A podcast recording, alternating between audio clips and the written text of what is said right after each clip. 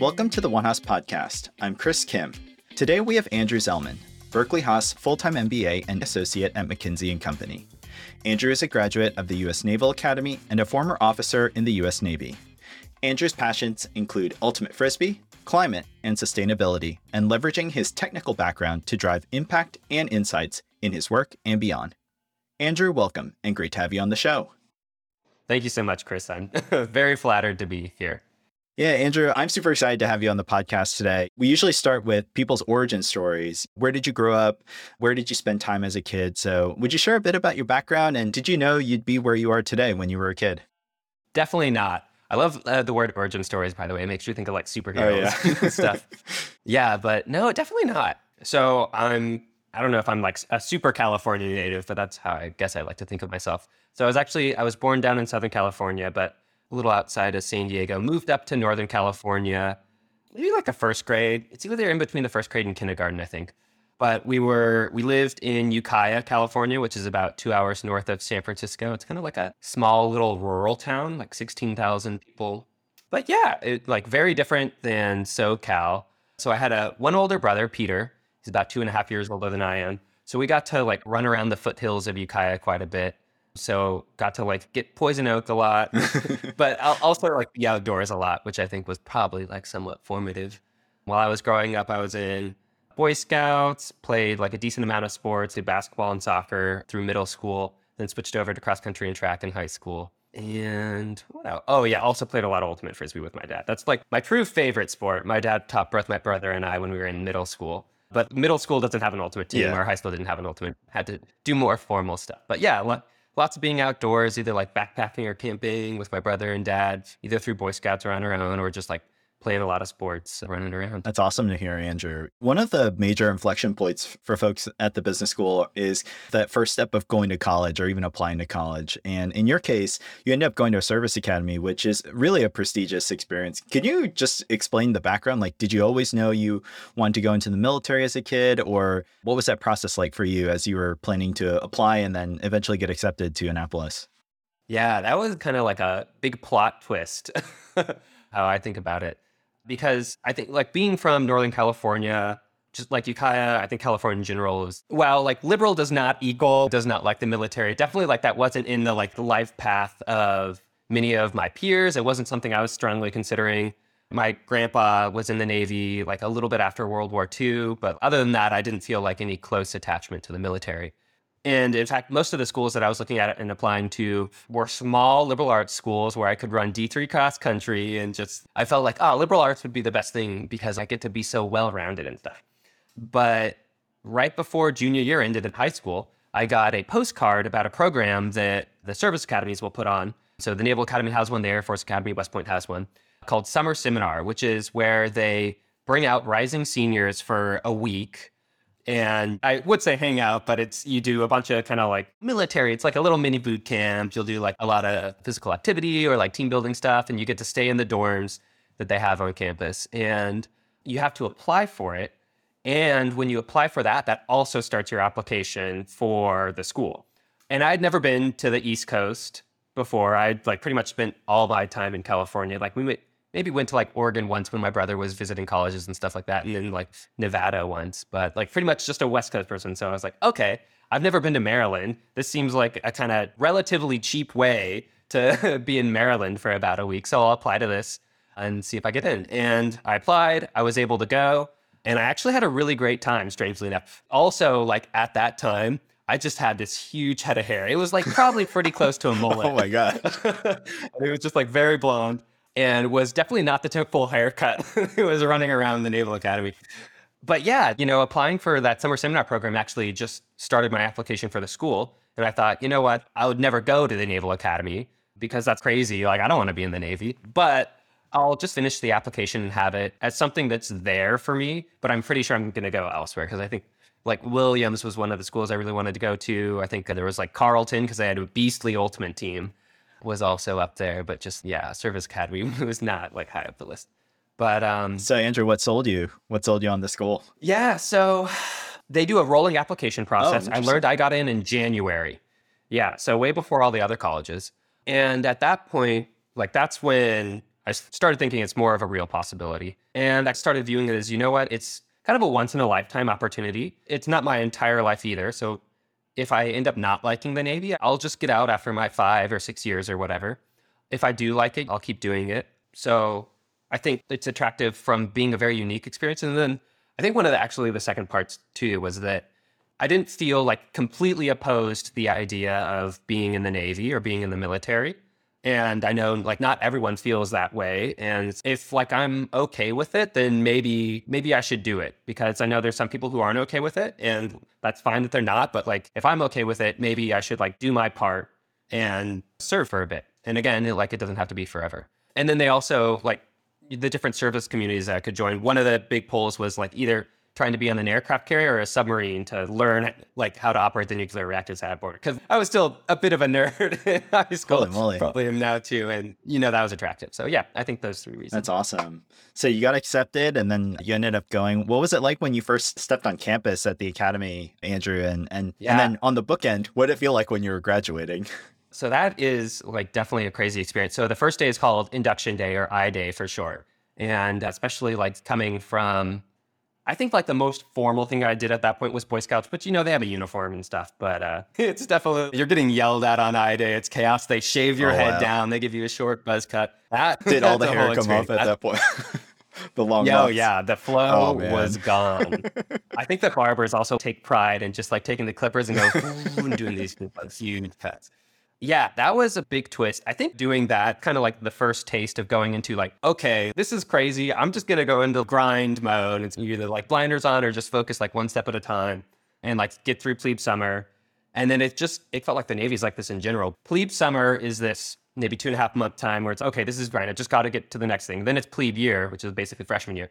And it's like, you thought plebe summer was hard, but like here now is, there was this new challenge, which is even longer you're constantly learning of like, okay, how do I get through these next like steps or these next hurdles? So, and then graduation is crazy. A little like bittersweet too, because like you live with the same people, your company mates, which is around like 40 of your classmates for four years. And then at the end at graduation, you all go to separate places. So that was a little bittersweet in that like you have all these friends that you've lived for so long, like in the same dorm rooms, going through the same like random stuff that the academy puts you through. So that was a little bittersweet, but also it's, oh, wow, I'm an adult now. Yeah. People are like saluting you. You're actually expected to like know what you're doing, you have responsibility. That was like a big twist. Yeah, Andrew, you know, one, we've had a couple of folks who have gone to service academies, but we haven't talked a ton about how you choose your job after you graduate. So, what was that process like for you? And I, I know you ended up going uh, the nuclear route, submarines and all. What was that like going through the process of deciding and then eventually getting that job? Yeah. So, each summer, basically service academy students don't have a full summer off summer vacation. They'll only end up getting like three to four weeks. And during the rest of the summer you actually have these training blocks that you have to do. So each summer they try to expose you to a different facet of whatever branch you're in. And so for example at the naval academy you can do trainings or you have to do trainings on surface ships. So that might be like a destroyer or it could be in an amphibious ship. You'll end up having to do trainings with the Marine Corps for like at least a week, sometimes more. Sorry, my cat's having fun on my oh, desk. And so sometimes you get to do trainings with either that aviation group, which could be helicopters or it could be fixed wing. So they really do a good job of exposing you to the different service communities you could join. However, sometimes these events get canceled. And so that actually there there was a week where I was supposed to be training on a submarine, but we ended up getting canceled because there was a hurricane and we couldn't fly down to Georgia to get on the submarine. But they also give you briefs or basically presentations trying to describe what each communities do. At the beginning of my time at the academy, I knew I wanted to either be on carriers or submarines because I think it would be really interesting to learn how to operate the nuclear reactors. And then at some point, I decided I was too much of a curmudgeon and an introvert to be on an aircraft carrier, which will have 5,000 oh people gosh, on wow. it. And actually, the, the missions that submarines do are like pretty interesting and pretty cool. And I was like, you know what? The missions that submarines do, more interesting, fewer people, tighter knit community. I want to go on submarines. I uh, briefly considered being a Marine, but that's also a lot of work. Do I really want to do that? I don't think I would 100%. That wouldn't be a full body yes. I was like, you know what? Submarine sounds better. Um, and there's actually an early application process you can do to be either a carrier or a submarine officer. Normally it happens during senior year, but during early application, you can do it at the end of junior year. and I did that. And then there's like technical interviews that you have to do with these really scary engineers. That was intense. Like casing for business school can be a little intimidating. This is like a whole nother level where it's you're just getting these death stares or like ask these piercing questions that make you always they try to make you seem like an idiot. and you're just like, I'm pretty sure this is right. But yeah. That's awesome. So, Andrew, you, you graduated and then you became an officer. What was it like on your first day? My understanding is that you have this qualification period as soon as you become an officer. So, you start your job, but then you're also automatically like starting to test for your job. What was that experience like? And can you describe a bit about what that pipeline looks like for someone typically coming in that area, the nuclear submarine area? Yeah, so I, I would say with submarines, it's pretty intense. Most, um, I think probably all communities have this, but just some communities, the schools are a little bit shorter. So even before we even step foot on a submarine, they send us to what's called Power School down in Charleston, South Carolina. And so that's the Navy version of like graduate studies when it comes to like thermodynamics, like power systems, reactor physics, all this crazy stuff. And so you're sitting in a schoolroom for a minimum of 10 hours a day, just getting like this fire hose of just like academic material. And that's for six months. Then there's another six month school where um, it's called Prototype. And there you're actually operating land based nuclear reactors. But it's still like the same thing where you're just getting this fire hose of information. There's this qualification process where you um, you're given a big book. They call it a qual card, but it basically has these different topics where you have to do little mini interviews with instructors and demonstrate knowledge on these topics. And in order to do that, like you have to study in the books, either the technical manual or something that's more like a textbook to learn all that stuff. And that's also a really big shift. There's like this whole learning curve. I can imagine this happens with most jobs in general too, where it's not only do you have to learn the material, you kind of have the meta is like you have to learn how to learn the material. So, what's the most efficient way to ramp up on all this knowledge? Or, like, at what level of knowledge is it okay to say, like, you know what, I'm going to go for this checkout, which is the little mini interview. And yeah, I won't know some stuff, but like, they won't say no to like signing off a qual card. Yeah, that was an intense process. And it, oh, I think that I, that's actually like a pretty good leadership teaching tool too, because it's like you have all this knowledge that you're supposed to know, and it like super helps to come into that with humility and like knowing what you do know and what you don't know, and not being afraid to ask for help and not thinking you're the smartest person in the room. Because there's this interesting, or maybe not interesting, but um, there's this dynamic where yes, I'm an officer, who like technically outranks enlisted, but there's enlisted who have been in the Navy for way longer than I have and know have forgotten more than all I've ever learned about different topics, especially when it comes to specific like plant operations. And so it's just because you're an officer or I was an officer, like I can't go in there with an attitude or can't go in there thinking I know more than these people or I'm better than these people because they're the subject matter expert. And so being willing to say, hey, can you actually like teach me this or this is something I didn't understand. So it's a lot of learning how to learn and then also cultivating relationships with the people who are the subject matter experts that can teach you the most. Some are super willing to teach and mentor. Then there's others who they're punching in their nine to five and identifying which people can I learn from, which people is it more, okay, I can go to for a checkout, but they're not going to help me learn. But yeah, that is a ginormous process, not only during the schools, but when you first get to your submarine as well, which is after all the schools, it starts all over again because there are different reactors and different systems. And on top of that, once you first show up to your boat or your submarine, you actually have a job on top of having to learn all this stuff. So it's, yeah, so you have your like 24 7, maybe you get a division, you get put in charge of electrical division. And so now you're managing a work schedule and trying to do all the administrative stuff. Maybe like you have a petty officer going up from a promotion, have to do stuff like that, or you have some other program that you have to help run. So it's definitely a lot. And I think it goes a lot into time management. It forces you to learn that, or if you don't, you're just going to be drowning or spending forever at work. But also, I think like a lot of humility and knowing when to ask for help and knowing when to say, you know what, I don't know this. I need to like either find out where to learn it or find the right person to like help me. That's awesome to hear. Yeah, Andrew, I know some people are fortunate to maybe tour a submarine, but you lived on a submarine. What's that like? Especially as a serving mem- member, I, I, can imagine essentially you're living and working in the same place or same con- facility. What's that like, like 24 7 being in a sub? Yeah, it's a lot. I'm lucky I'm not claustrophobic. the, uh, the rack or the bed that I was in, in I was in what's called nine man on a Los Angeles class submarine. So the rack I was in was like a top bunk, and there was maybe about five or six inches of clearance between my head and the ventilation oh, wow. So there was no like sitting up in bed. I did that a few times and hit my head maybe like three times before. Then it sticks that you can't sit fully up. So very confined confined spaces. The hallways you can't like pass two people just walking straight towards each other. When you have to like pass someone, you have to like each go sideways and then shuffle a little bit. So very tight quarters. the air is like recycled for the most part, except when you can come up to ventilate. So you can imagine like 140 people living in a submarine. There's just, we have atmospheric scrubbing equipment that has its own distinctive bad smell. But um, yeah, there was a lot of like trying to find happiness in the different mm. desserts. like I remember there was this one chocolate with peanut butter frosting that man, you're having a rough day and then you have this dessert and you're like, oh my God, I found God in this dessert. And then you just chase that feeling every dinner after that. yeah, it's there's just like a whole lot to like learning how to survive in that environment and like I won't say thrive because that's pretty hard to do, but uh, there's I think the people are the most important part of what makes the experience. And so like depending upon who's on your watch team, sometimes you can have some sometimes you'll have two people who don't get along and you're like, oh my God, I have to deal with this for the next eight hours of these people like doing subtle little gripes at each other. It's like, how do I diffuse this? But then there's like when you get to pull into port, that feels really good. you actually get like sunshine for the first, time, which I burn easily. Sometimes I can do away with sunshine, but uh, yeah, pulling into port also feels really good. So you get like little moments to break up deployment. We were on a 10 month deployment to the Western Pacific. So it did last a long time. You definitely get like homesick and like you also don't have any connectivity. So it's like the year of 2016 basically didn't happen for me. It's like I don't know what happened in the news and stuff like that. I don't know anything about sports from 2016.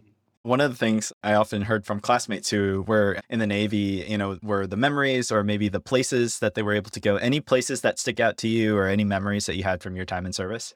Yeah. So I got the opportunity on deployment to pull into Guam, to Singapore, and then we pulled into Japan twice. I loved scuba diving in Guam. Scuba diving was just the coolest thing ever. Just seeing all the coral, different fish. There was this one fish on one of the dives that just followed us around the entire time. It felt like a dog and uh, that was really cool and just not something that I ever seen before outdoors. So I highly recommend getting scuba certified to like anyone listening to this because that was just amazing. I think snorkeling, like if you're in the right area, can probably come close too because you still get to see like fish and underwater, and it's just also there are no windows on submarines, so it's not like we are looking at this stuff all the time. So yeah, scuba diving was really cool. Yeah, Andrew, does so many like awesome memories and experiences and you had a lot of success in the navy but you did eventually think about transitioning out of the service. Could you share a bit about for folks who are either thinking about it or just to share about your background what were you thinking about when you were thinking about transitioning out of your service? What were some of the top things and then how did you decide to go to business school as part of that or to even look at getting an mba as part of that process? Yeah i always had in the back of my head that i wanted to go to graduate school so that always felt like it was in the cards for me, either through the Navy or when I get out of the Navy. When I was in Washington, actually, my dream job would have been working at a national lab somewhere. And so I was thinking, okay, I'll get a PhD in either math, which I studied in undergrad, or physics, because I think those are really interesting. And then I'll try and get a job at a national lab. And then actually, one of the friends that I played Frisbee with was telling me that those jobs can actually be a little bit more like political than you would imagine because it's all about either like aligning yourself with someone who can get funding or being really good at yourself at writing those grant proposals or getting funding. So that soured me on that a little bit. Then after after I was stationed in Washington, I then was stationed in Connecticut for more of a desk job or what's called a shore tour. So I had a lot more free time. And then my best friend there at that command, Tammy, he actually talked me into studying for the GMAT with him and uh, doing that because he just made a lot of sense. He was telling me, he was like, you know what? An MBA is two years compared to like four or more for a PhD. So that's like less time you're in school, more time you're employed, and you're going to get a job that pays more. And I was like, you know what? You're making a lot of sense. So maybe I'll just like study study for the GMAT with you. I think of like Tammy's presence. I don't think I would have applied for business oh, school. Oh, wow. I don't think I would have studied for the GMAT. Yeah, he was really the catalyst that got me studying for it. So for about two and a half months, we studied for the GMAT just about every night together. yeah. And then we like did all the applying to schools together. I knew that I wanted to go to a smaller school. And this time I meant it, oh, yeah. like not compared to undergrad. and so Haas, obviously a smaller school. I, I ended up applying to Haas, Yale, MIT, and Stanford. And first choice was definitely being back home in California because my parents, my brother, are still in Northern California. And I wanted to return home really badly, especially after getting out of the Navy. Yale was actually pretty close to where I was stationed in Connecticut. But I guess by like California standards, anything in Connecticut is to itself.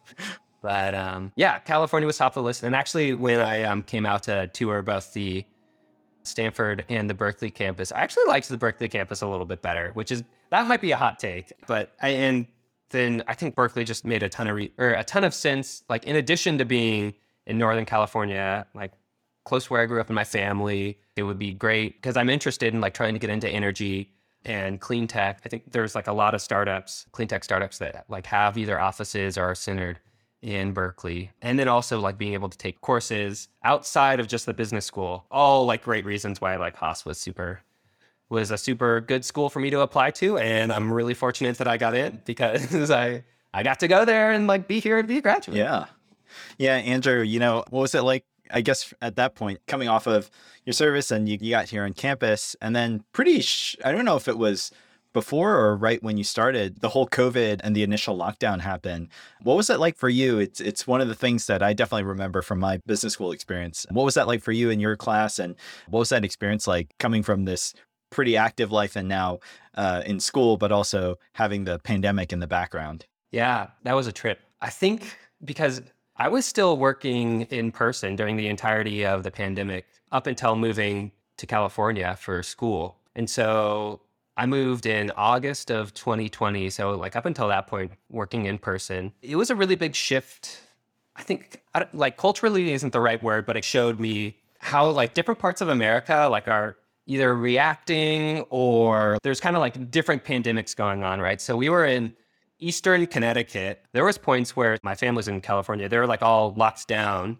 And I was still able to go to like a winery and do a little tasting outdoors where had like opened back up like a tiny bit because there was just very few cases in Eastern Connecticut where we were. And then, yeah, moving here, my brother and his partner telling me this like, hey, you can be invited into our COVID pod, but these are the only people that you can interact with in person that we're comfortable with because that's how we're handling it. It's like, whoa, this is like very different. like compared to when I, I'm just like going into work, and I don't know if the Navy did the best it could, but there was uh, some precautions that they took. But then other things were just like, yeah, like if somebody gets COVID, I feel like the whole command's getting COVID. So yeah, it was very different. And but at the same time, I knew I wanted to start school because I was getting out of the Navy regardless, and I felt that deferring for a year wouldn't make that much sense. I think my primary goal with the MBA was I wanted it, or I imagined it as more of an academic experience. And so I, I wasn't super concerned about it being remote. I thought I was still going to be able to get what I wanted out of it. And um, yeah, I was going to do it regardless if we were virtual or not. And then, yeah, Zoom school, it's tougher than I thought it was going to be. Like, okay, like I can sit down in front of a computer like all day. And then when you're actually doing it, it's like, man, this is tough. Yep. It's, it's, so hard to stay engaged too, because, oh, Chrome is right here. Like, time to like go do other stuff. And I think one thing in the Navy, I could never have my cell phone at work with me because I was always in a secure area. And then most of the time, I never had internet access. So it's, you know what? Those two big distractions are gone. and then actually having those is, they're quite tempting and compelling to use. So yeah, it, was a big shift. I think I made the best of it. I'm sure like everyone did like as much as they could, but yeah, that was I think that also made me take for granted like some of the things that I assume it's like you assume that if you haven't experienced something is oh, you know what, that doesn't sound that hard. And then when you're actually going through, it, you know, maybe I didn't give this enough credit. And so I think that's also something worth, you know what, just because I don't have firsthand experience of something that somebody is saying doesn't necessarily qualify me to judge whether that's difficult or not. So I think that's it was another good lesson in having humility. Yeah, absolutely. Yeah. Yeah, Andrew, one of the big aspects of the MBA program is ultimately you're trying to get a job. And for you coming out of the military, one of the things is to get a job probably in like the private sector area. So what was that like for you? And then I think you did a summer internship, I believe. So could you explain what was that like for you not only just being remote, but also going through that process to get a job while you're in the business school at the same time. Yeah, I will say I don't think I conducted my internship and job search in like the optimal way. I think I probably should have been a lot more kind of like social and active when it comes to networking. But I think like I had a harder time than I imagined. And there was definitely like roller coasters, ups and downs, and like switches into my direction.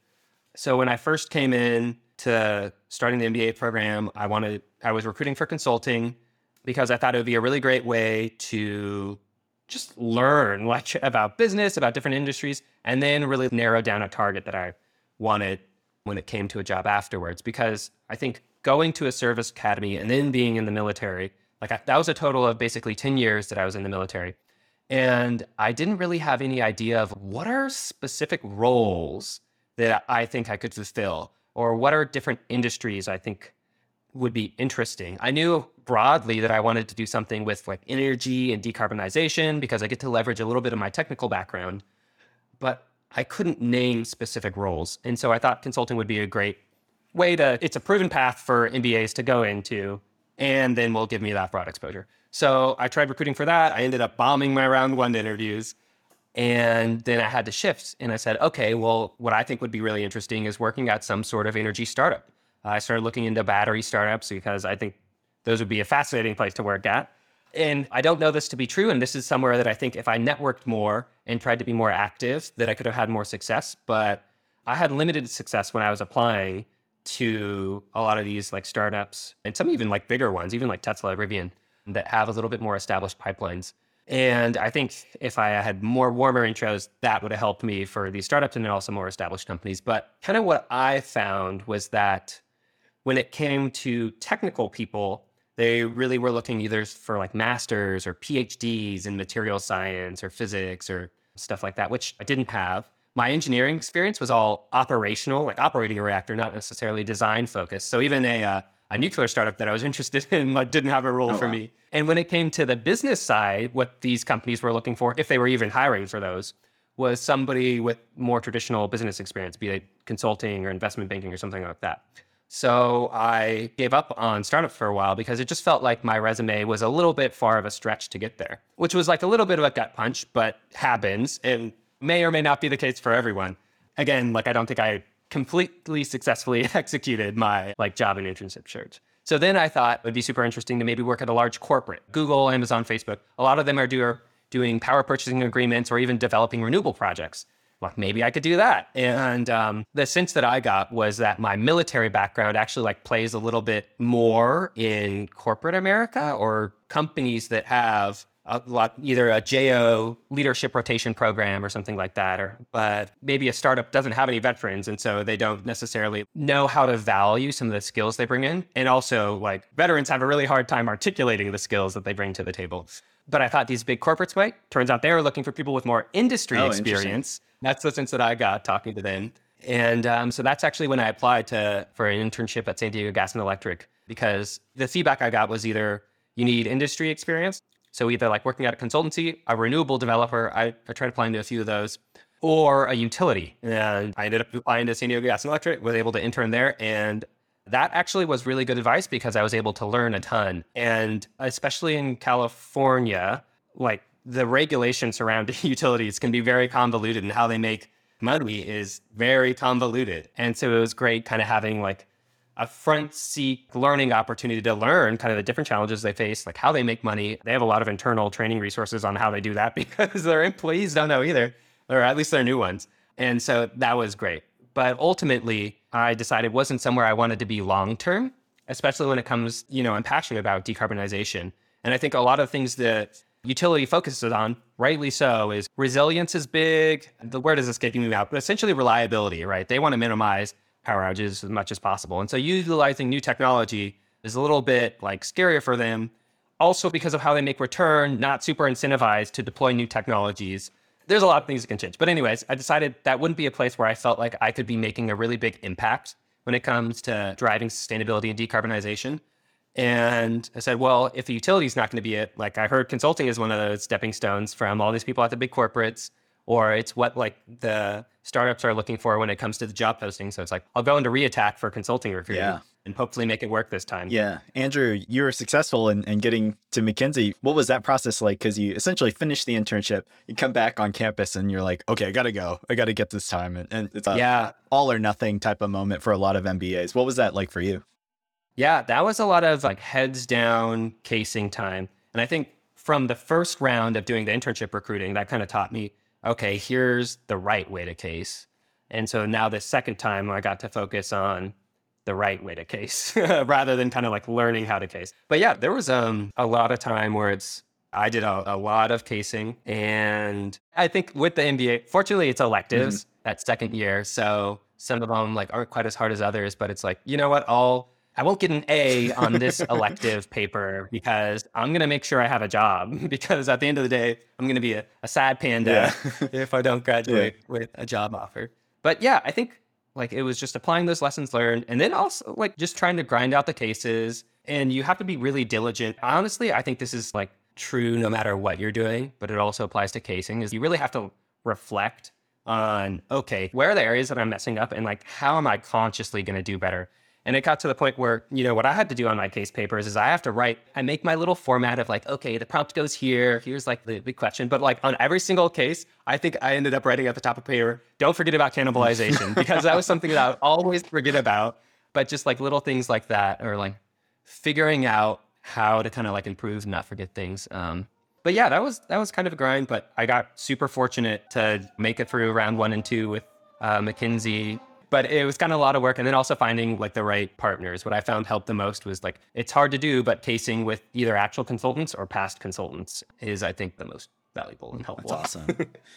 Now that you're out of the mba program and moving into the next stage of, of, your career what are do you have any reflections of your time at haas and or anything uh, that kind of uh, stick with you and anything else that you're thinking about now that you couldn't focus on during the MBA program that you're focusing on as you're transitioning? Yeah, I think reflections. I think if I could do it over again, it was around fall of actually the first year that I decided, you know what? I thought this was going to be an academic program, and I think it's more of a vocational program. And that was like a mindset shift for me.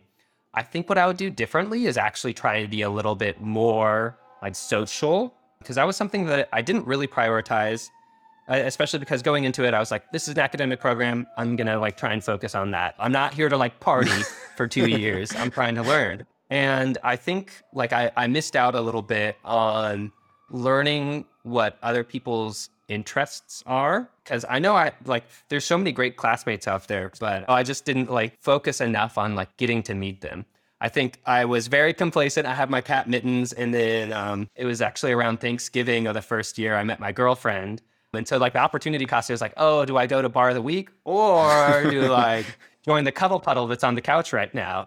And the cuddle puddle like pretty much always won. But I think yeah, looking back, I would try to like build a little bit more of those connections because it's like when I did get to be in little group projects with people in electives or classes, like you just get to meet all these great, super interesting people and learn their stories. And um, that's something I wish I did more of now like during the summertime i actually i moved into san francisco and i actually love it. I've never lived in a big city before and i like it a lot more than i thought i would. I think a big part of that is being able to like take the muni around everywhere and take the bus. We have this like awesome location. So that makes it much less stressful. I hate driving in san francisco but luckily my car gets to stay parked for the majority of the time so I actually really like that. I am playing in an ultimate frisbee oh, league nice. while I still have free time, so really enjoying that. Taking up disc golf a little bit more. That's fun.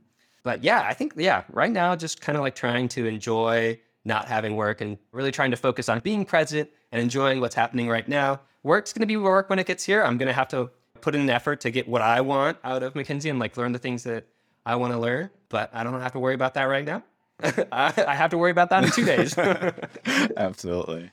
Well, Andrew, it's been so good to have you on the on the show today. We close. Uh, we have a tradition, a newer tradition of closing with some Haas words of wisdom. Want to pose some questions to you, and if you'd share your words of wisdom, we'd greatly appreciate it.